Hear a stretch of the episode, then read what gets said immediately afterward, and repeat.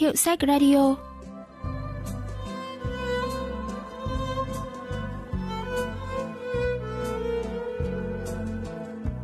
Thanh Tâm xin chào quý vị và các bạn. Mời quý vị và các bạn lắng nghe Hiệu sách Radio, chương trình giới thiệu những tác phẩm văn học đặc sắc và tiêu biểu nhất ở Hàn Quốc qua góc nhìn của các nhà phê bình văn học.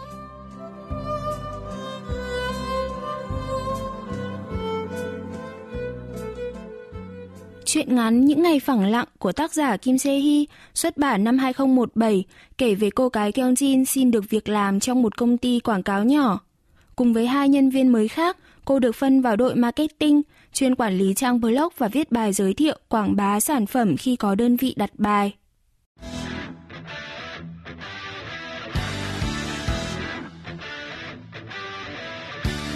Ngày nào chúng tôi cũng phải họp, quan trọng nhất là họp bàn chủ đề, phương hướng phát triển blog.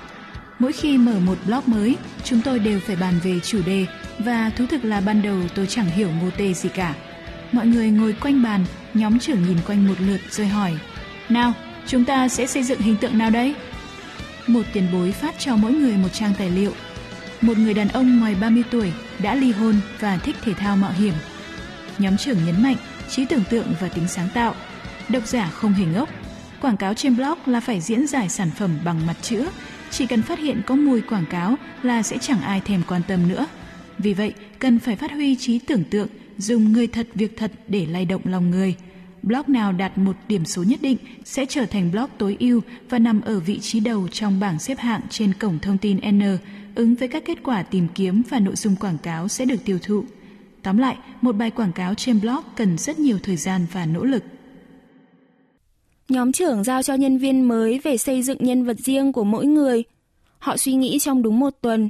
Một đồng nghiệp là Hong Song Sik phác họa một anh chàng phong cách hipster đầu 30, cư trú tại Mangwon, địa điểm hot mới nổi sau khu phố Hongdae và Hapcheong khi đó.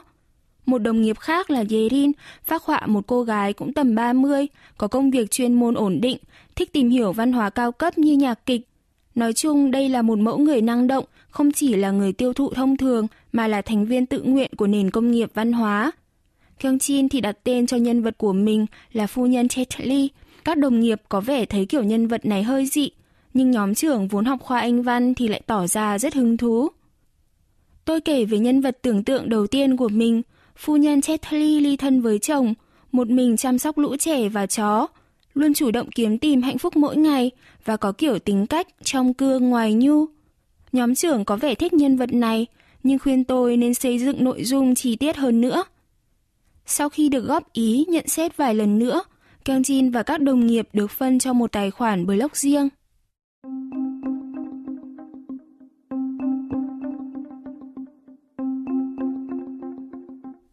Chiều hôm đó, tôi ngồi viết những dòng giới thiệu ngắn nhưng nắn nót theo đúng quy trình làm blog thông thường để bắt đầu đưa phu nhân Chatterley vào thế giới ảo. Ngay sau đó, chúng tôi được phân công nhiệm vụ viết review, chủ yếu là các bài giới thiệu quán ăn – Tôi phát hiện ra những bài giới thiệu như thế này ăn nhau ở việc nội dung chi tiết đến đâu, phải thể hiện cho độc giả thấy như mình đã ăn thật, đã thực sự sử dụng sản phẩm này. Nếu thấy thông tin khách hàng gửi chưa đủ, tôi còn viết email yêu cầu gửi thêm. Có thể những người khác không cần mất công như thế, nhưng tôi muốn mọi bài viết của mình trở nên hoàn hảo. Khi cảm thấy công việc đã có vẻ vào guồng, tôi bắt đầu viết cả bình luận kể về trải nghiệm gọt cằm với nội dung theo yêu cầu của bệnh viện. Tiếp sau đó là bình luận về trải nghiệm niềng răng làm phẫu thuật mổ LASIK. Ban đầu thì có do dự, áy náy đấy, nhưng những cảm giác đó về sau cũng biến mất dần. Thêm vào đó, tôi phát hiện ra nếu tìm thông tin về những tai nạn, sự cố khi phẫu thuật thì ngay cả những bình luận này cũng do chủ quảng cáo đưa vào. Thông tin trải nghiệm trên blog của người thường sẽ rất khó đứng đầu trên thanh tìm kiếm. Điều này luôn đúng, đặc biệt đúng với các quán ăn hay bệnh viện được tìm kiếm nhiều trên cổng thông tin – Càng những nội dung được nhiều người tìm kiếm, tham khảo thì càng là thị trường béo bở. Mà đã là thị trường rồi thì những thông tin thực sự cần thiết sẽ càng bị đẩy ra ngoài tầm với của độc giả. Ồ, hóa ra đây là cách làm kinh tế. Tôi gật gù, vừa thấy lạ vừa thấy thấm như một người mới ngộ ra được nguyên lý tuần hoàn của cả thế gian. Trang blog đầu tiên của Gyeongjin mang tên Phu nhân Chetli sớm trở thành blog nổi bật Cô ngày càng thạo việc và được nhóm trưởng tin tưởng giao phó cho những bài quảng cáo quan trọng hơn. Ngoài những bài giới thiệu sản phẩm, Kyung Jin và các đồng nghiệp phải viết cả bài về cuộc sống thường nhật để thể hiện đúng chất của một trang blog cá nhân. Họ phải dùng ảnh của cả gia đình, người thân, thậm chí là ảnh thú cưng để đăng lên. Kyung Jin may mắn có kho tài liệu ảnh là người chị họ đang nuôi con và một con chó cảnh loại lớn. Những tấm ảnh em bé ở góc nhìn nghiêng hay ảnh chó đã khiến nhân vật phu nhân Chetali trở nên gần gũi, sống động hơn. Tất nhiên là chị họ Kyung Jin có mơ cũng không biết là mình đang cung cấp tư liệu để minh họa cho cuộc sống của phu nhân Chetali. Phu nhân Tetley du con ngủ trên chiếc giường được điều chỉnh ba nấc, có thể dùng để cho trẻ từ sơ sinh tới 6 tuổi. Và mỗi tối thứ bảy, phu nhân sẽ tắm cho chó bằng sản phẩm dầu gội cao cấp cho chó nhập khẩu từ Nhật.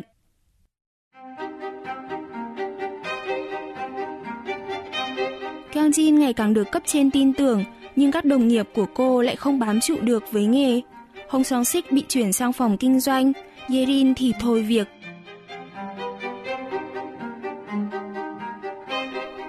Nhưng đến một ngày, không biết vì lý do gì mà blog phu nhân Chetely bị liệt vào danh sách blog kém chân thực. Giới quảng cáo thường nói đây là trường hợp bị xóa sổ. Ban đầu Gyeongjin không thể tin đó là sự thực và cú sốc này đã ám ảnh cô trong một thời gian dài. Sau đó, tuy không viết bài trên blog phu nhân Chetely nữa, nhưng cô vẫn để nguyên tài khoản, thỉnh thoảng vào xem blog. Một ngày nọ, cô tình cờ nhận được một tin nhắn trong hòm thư của blog phu nhân Chetely – Người gửi là hàng xóm của phu nhân Tetli. Cô giới thiệu mình là nạn nhân của Posongi, nhãn hàng chất diệt khuẩn dạng xịt.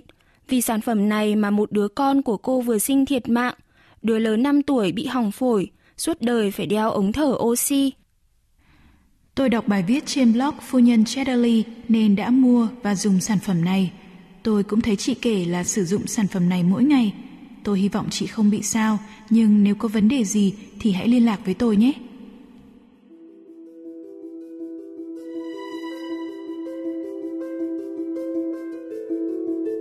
Chuyện gì xảy ra thế này? Tôi click vào link dưới phần tin nhắn, một bài báo hiện ra, đập vào mắt tôi là một tấm ảnh lớn. Đó là hình một bé trai đang ngồi trên xe lăn, tay ôm một bình oxy nhìn hệt như quả tên lửa. Dưới tấm ảnh này còn một ảnh kinh khủng hơn nữa, một phụ nữ trung niên đeo thiết bị hô hấp nhân tạo, dưới cằm cắm một chiếc ống to như ống thoát nước của máy giặt. Có một luồng điện lạnh chạy từ trong bụng, lan tỏa ra khắp cơ thể và khiến hai tay tôi lạnh buốt. Tôi gõ từ khóa Posongi vào thanh tìm kiếm trong blog phu nhân Chatterley. Trong hơn 1.000 bài viết liên quan, tôi nhìn thấy có bài của mình, không nhớ rõ là đã viết từ bao giờ. Tôi kể mình xịt sản phẩm này lên chăn đệm, sofa bọc vải, đồ dùng trẻ em và còn miêu tả sản phẩm này khiến tâm hồn mình cũng trở nên nhẹ nhàng, thư thái hơn, đúng như tên sản phẩm. Nhà nào có trẻ nhỏ thì nhất định nên dùng sản phẩm này đấy. Tim tôi đập thình thịch, Tôi đã từng nghe về vụ lùm xùm xung quanh sản phẩm chất diệt khuẩn của công ty B, từng xem thời sự, từng nghe mọi người xung quanh kể lại. Nhưng tôi không ngờ là chính mình đã từng đăng bài viết về sản phẩm của công ty này. Kyung Jin không hề nhớ về bài viết này, nhưng cô không ngờ là chính nó đã gây hại cho người khác. Bamino, giáo sư khoa ngữ văn trường Đại học Seoul phân tích. 진짜 세계가 있는데 우리는 가상현실에 둘러싸여 있다고 Chúng ta đang bị bùa vây bởi thực tại ảo. Thế giới ảo này dùng ngôn ngữ, hình ảnh và các kênh trực tuyến như cổng thông tin YouTube để kích thích ngũ giác của con người. Nhưng càng bị đắm chìm trong thế giới này thì con người lại càng vụt mất cơ hội tiếp cận với sự thực.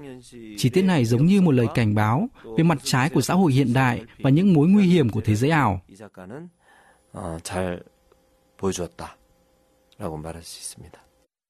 Những người này tìm đến mình thì sao? Nếu có cảnh sát hay ai đó tố giác mình viết bài khiến họ sử dụng sản phẩm Posongi thì sao? Lúc đó mình chối là chỉ viết một lần thì có sao không? Kyungjin đọc lại tin nhắn. Cô có phần an tâm khi thấy người gửi đang có vẻ lo lắng chứ không phải muốn đổ tội cho mình. Tuy nhiên, sáng hôm sau cô đi làm thật sớm và quyết định xóa tài khoản blog phu nhân Tetali đi.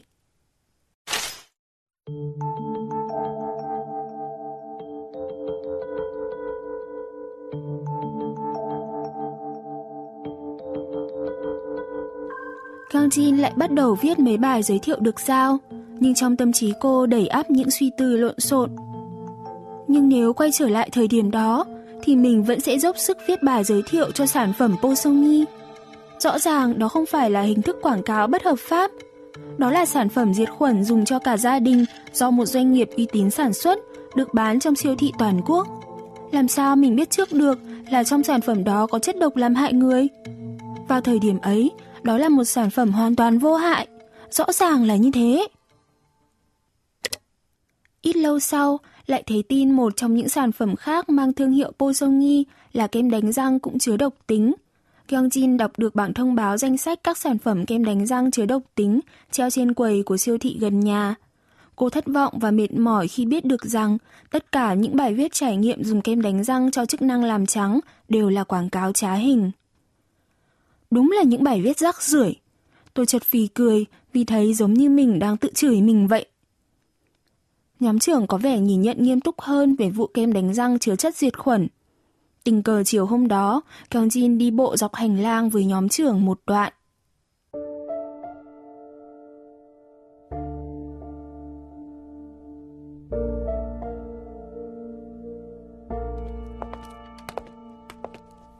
Nhóm trưởng ơi, cái hãng Posongi ấy có sản phẩm diệt khuẩn dạng xịt. Ừ, cái đó cũng không thể chấp nhận được. Hình như nhóm trưởng vẫn còn bức xúc với vụ này từ lúc ăn trưa tới giờ. Em nhớ ra là nhóm mình cũng từng viết bài giới thiệu về sản phẩm này, chính em đã viết. Nhóm trưởng lặng một lúc. Thật à? Bọn nó đều thật đấy, sao lại làm ăn thế được chứ? Nhóm trưởng vẫn bước đều. Vậy giờ chúng ta biết căn cứ vào đâu mà viết bài? Tôi đi theo nhịp bước của nhóm trưởng và định nói thêm, nhưng câu chuyện kết thúc ở đó. Anh đi rất nhanh và tôi thì chỉ biết bước với theo. Ban đầu chỉ định nói vu vơ thôi, nhưng khi thấy nhóm trưởng lảng đi như vậy, tự nhiên tôi lại thấy thất vọng ghê gớm. Tôi có cảm giác như mình bị bỏ lại giữa hành lang. Tại sao nhỉ? Tôi muốn tìm kiếm thứ gì? Tự tôi cũng thấy kinh ngạc với chính mình. Giáo sư Bamino phân tích về tâm lý nhân vật Kyungjin. 그래도 경진은 어, 거기 같은 회사의 팀장이라든지 Khác với nhóm trường hay những người trong công ty, ít ra Kyung Jin còn biết tự dằn vặt về những mẩu tin hư cấu, những dòng giới thiệu sản phẩm thiếu căn cứ do chính mình viết ra. Điều này cho thấy cô là người có năng lực quan sát, tự sám hối và còn giữ được lương tâm. Con người trong xã hội hiện đại nhiều khi phải làm những việc bất đắc dĩ do nghề nghiệp yêu cầu và thường tìm những lý do để hợp lý hóa chúng. Nhưng đâu phải thứ gì cũng hợp lý hóa dễ dàng như thế được. Điển hình như một luật sư chỉ vì tiền mà cãi không thành có, khiến người nói thật phải ngậm ngùi thất bại trong vụ án. Nếu anh ta cũng tự hợp lý hóa rằng đó là nghiệp vụ, thì đâu còn công lý trên đời. Ở chi tiết này, Kyung Chin đã biết tự dằn vặt bản thân thì có nghĩa là cô đã không còn chấp nhận cách hợp lý hóa lạnh lùng và vô lương tâm trong xã hội hiện đại này.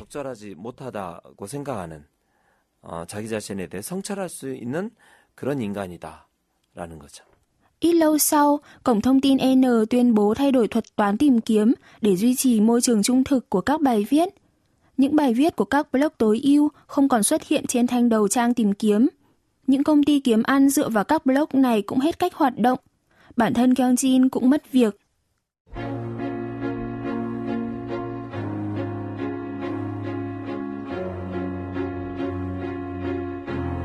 Cuối tuần trước, Kyung Jin tình cờ gặp lại đồng nghiệp cũ Yerin ở Miêng Đông.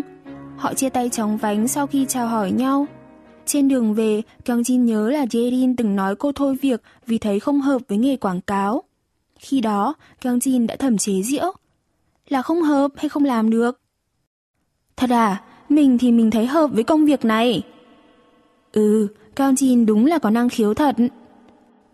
Kyung Jin chỉ muốn đuổi theo Yerin để sửa câu nói đó.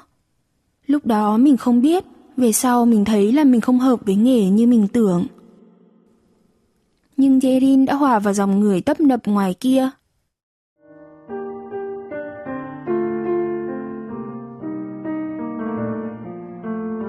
Công ty đầu tiên trong đời, tôi đã làm việc ở đó suốt 26 tháng, từ mùa xuân năm tôi 26 tuổi đến mùa hè năm 28 tuổi.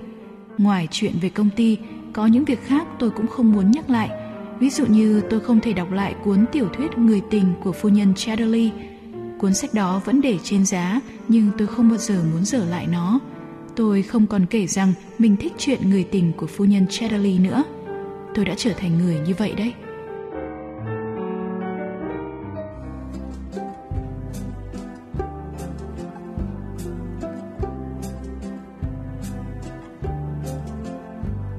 Các bạn vừa tìm hiểu chuyện ngắn, Những ngày phẳng lặng của tác giả Kim Se Hee.